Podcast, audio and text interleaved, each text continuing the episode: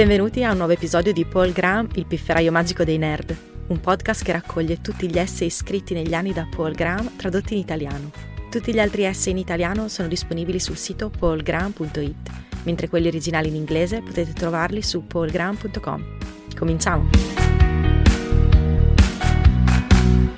L'essay di oggi è letto e tradotto da Dario Ricci.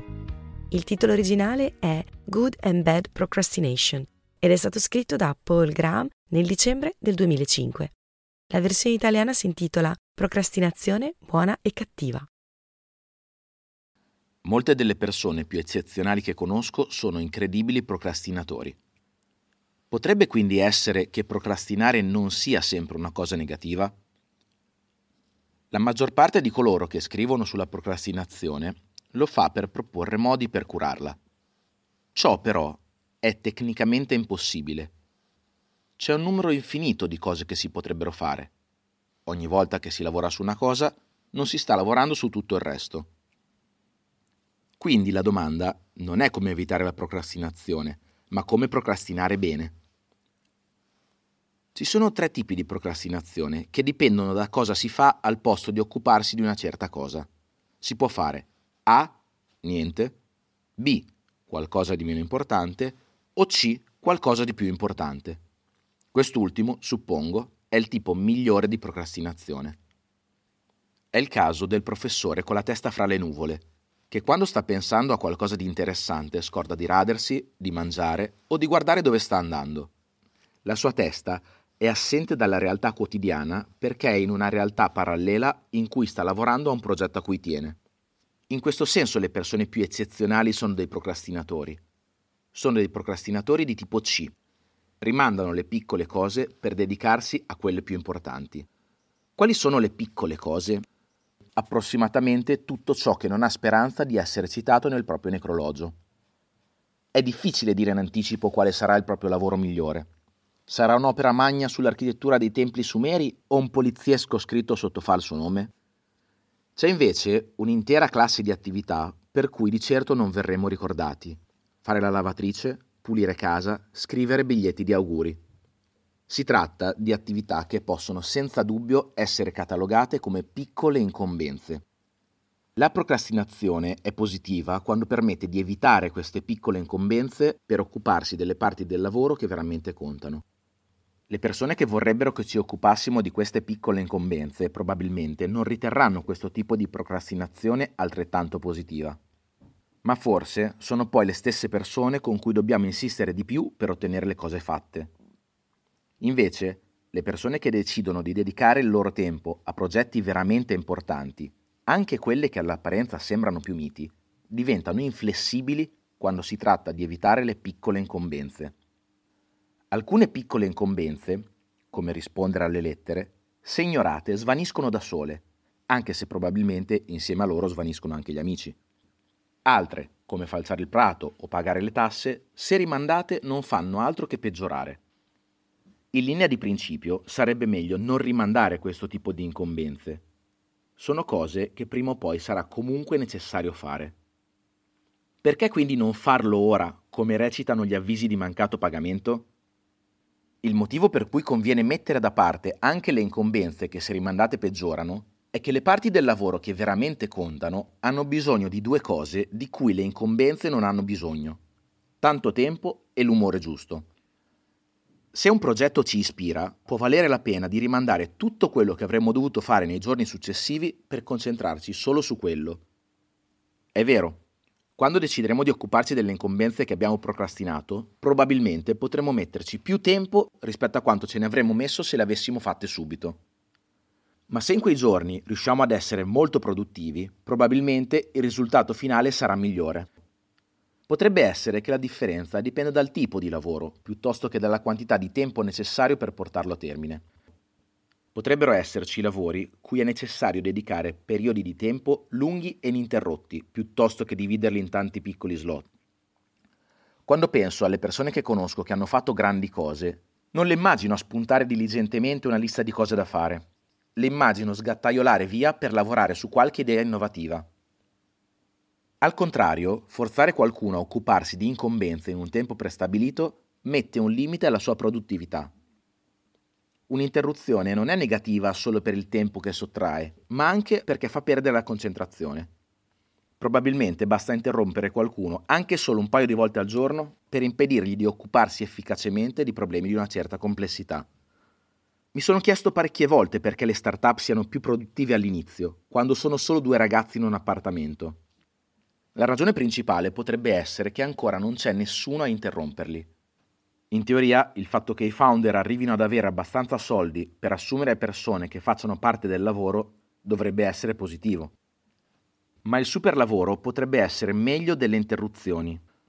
Il rischio è che diluendo una startup con procrastinatori di tipo B, l'intera azienda cominci a risuonare alla loro frequenza.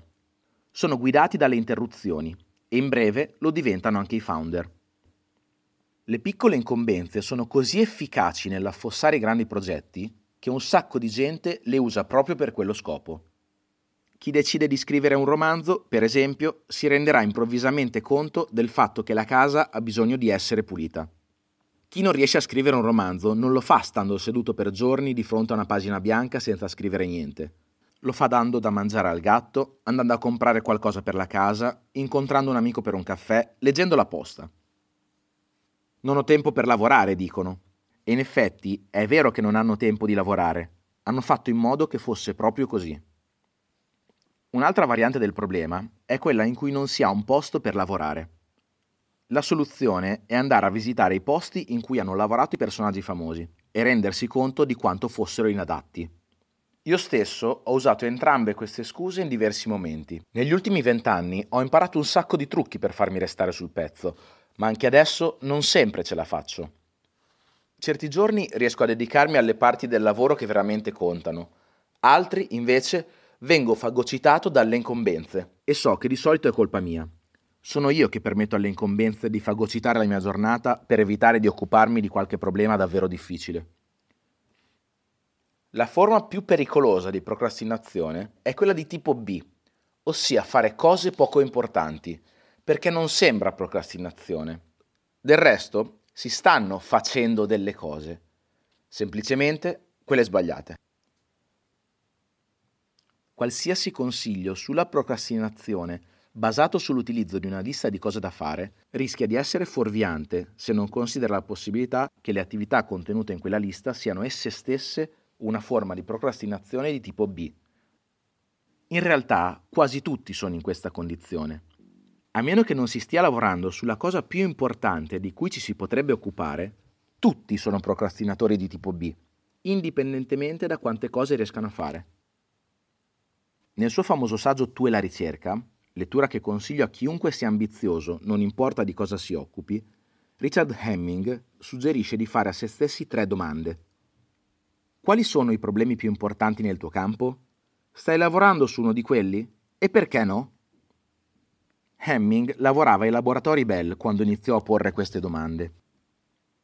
In linea di principio, chiunque dovrebbe essere in grado di lavorare sui problemi più importanti nel proprio campo. O forse non tutti possono lasciare un segno altrettanto sensazionale nel mondo, non ne ho idea. Ma qualunque siano le proprie capacità, ci sono progetti che le portano ai limiti. Quindi l'esercizio di Hemming può essere generalizzato come segue. Qual è la cosa migliore sulla quale potresti lavorare? E perché non lo fai? La maggior parte delle persone si schermisce davanti a questa domanda. Anch'io lo faccio. La vedo sulla pagina e passo velocemente alla frase successiva. Hemming prese l'abitudine di andare in giro a fare queste domande e ciò non lo rese molto popolare. È una domanda però che qualunque persona ambiziosa dovrebbe affrontare. Il problema è che usando quest'esca si potrebbe finire per prendere un pesce veramente grosso. Per fare un buon lavoro, trovare buoni progetti non basta. Quando li si trova, bisogna iniziare a lavorarci su, cosa che può risultare difficile. Più il problema è grosso, più è difficile mettersi all'opera. Ovviamente, la ragione per cui le persone trovano difficile lavorare su un particolare problema è che non le diverte. Quando si è giovani in particolare, spesso si è costretti a lavorare su cose che non piacciono, perché troppo complesse, per esempio, o perché lo si è ricevuto come compito. Molti studenti delle superiori si bloccano lavorando su problemi grossi che non li divertono affatto, e la scuola superiore è quindi sinonimo di procrastinazione.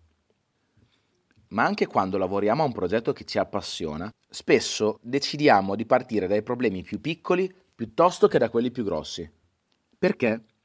Perché è così difficile dedicarsi ai problemi più grossi? Uno dei motivi è che si potrebbe non ricevere alcuna ricompensa nel prossimo futuro. Invece, lavorando su un problema che può essere risolto in un giorno o due, ci si aspetta di poter assaporare velocemente un senso di appagamento. Una ricompensa indefinitamente lontana nel futuro, invece, ci sembra meno vera. Un'altra ragione per cui non si lavora sui grandi progetti è, ironicamente, la paura di perdere tempo. Cosa succede se questi grandi progetti falliscono? tutto il tempo passato su di loro sarebbe stato sprecato. In realtà probabilmente non è sprecato, in quanto lavorare su progetti impegnativi porta quasi sempre da qualche parte. Ma quello che impedisce di occuparsi dei grandi problemi non può essere solo che non promettono una ricompensa immediata e che potrebbero far perdere molto tempo. Se fosse tutto qui, non sarebbe peggio di andare in visita dai suoceri. C'è di più. I grandi problemi sono terrificanti Occuparsene provoca quasi un dolore fisico. È come avere un aspirapolvere agganciato all'immaginazione.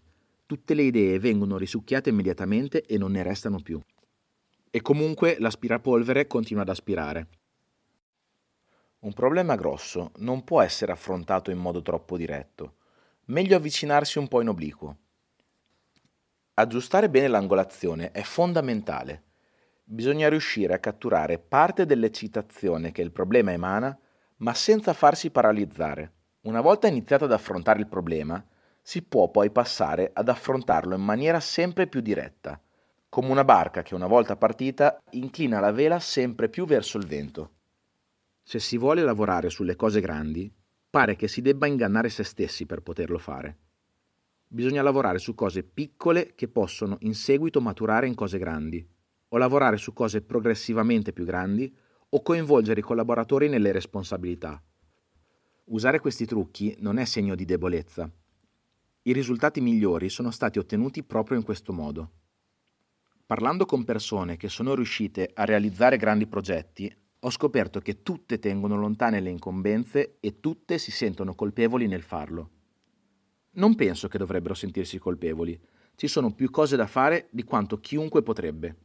Quindi è inevitabile che chi svolge al meglio il proprio lavoro lasci un sacco di incombenze in sospeso. Non bisogna sentirsi in colpa per questo. Penso che il modo migliore per risolvere i problemi di procrastinazione sia lasciarsi ispirare dalle cose che ci piacciono, piuttosto che attenersi a una lista di cose da fare. Lavora su un progetto ambizioso che ti piace veramente e abbi il coraggio di fare scelte controcorrente. Lascerai indietro le cose giuste. Grazie per aver ascoltato questa puntata di Paul Graham, il pifferaio magico dei nerd. Trovate tutti gli articoli di Paul Graham tradotti in italiano su paulgraham.it e gli originali in inglese su paulgraham.com. Alla prossima!